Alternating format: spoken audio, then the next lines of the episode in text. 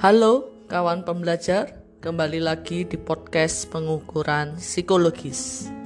Kali ini saya akan membahas sumber bukti pertama yaitu sumber bukti berdasarkan validitas isi.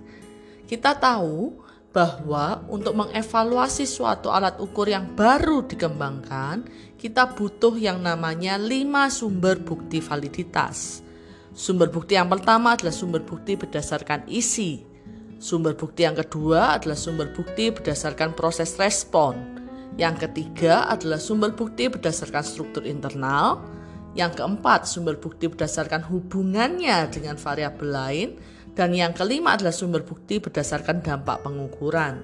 Nah, podcast kali ini kita akan membahas sumber bukti yang pertama, yaitu sumber bukti berdasarkan isi. Apa sih tujuan kita melakukan sumber bukti berdasarkan isi ini? Tujuan kita menguji sumber bukti berdasarkan isi adalah memastikan memastikan bahwa alat ukur yang kita buat atau butir-butir yang kita rancang itu sudah memasukkan, mewadahi, mewakili konsep dimensi yang akan kita ukur. Jadi secara sederhana tujuan kita melakukan uji validitas berdasarkan sumber bukti isi adalah memastikan alat ukur butir yang kita rancang itu sudah mengukur apa yang mau diukur. Mengukur apa yang mau diukur berarti butir itu sudah sesuai. Sesuai dengan tujuan pengukuran. Kembali lagi kawan, bahwa yang ditekankan adalah tujuan maka sumber bukti berdasarkan isi adalah memastikan butir yang kita buat sudah sesuai dengan tujuan. Sudah bisa dipakai untuk menjawab tujuan pengukuran. Selain itu, sumber bukti berdasarkan isi juga memeriksa apakah butir-butir yang kita rancang sudah sesuai atau belum dengan kaidah penulisan butir. Jadi, konsep utama atau tujuan utama dari pengukuran ini adalah memastikan bahwa isi butir dalam skala yang kita rancang sudah sesuai dan relevan dengan tujuan pengukuran, serta tidak ada pelanggaran kaidah yang terjadi.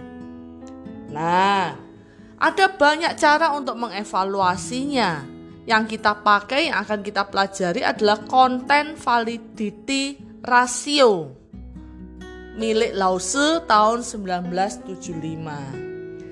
CVR itu tujuannya fungsinya adalah mengukur derajat kesepakatan yang diberikan oleh para ahli. Nah, berarti untuk melakukan uji validitas berdasarkan isi, kita butuh yang namanya panelis. Kita butuh yang namanya subject matter expert. Tujuannya adalah mereka-mereka itu menilai apakah butir-butir yang kita rancang sudah sesuai dengan tujuan dan definisi serta tidak ada kaidah yang dilanggar.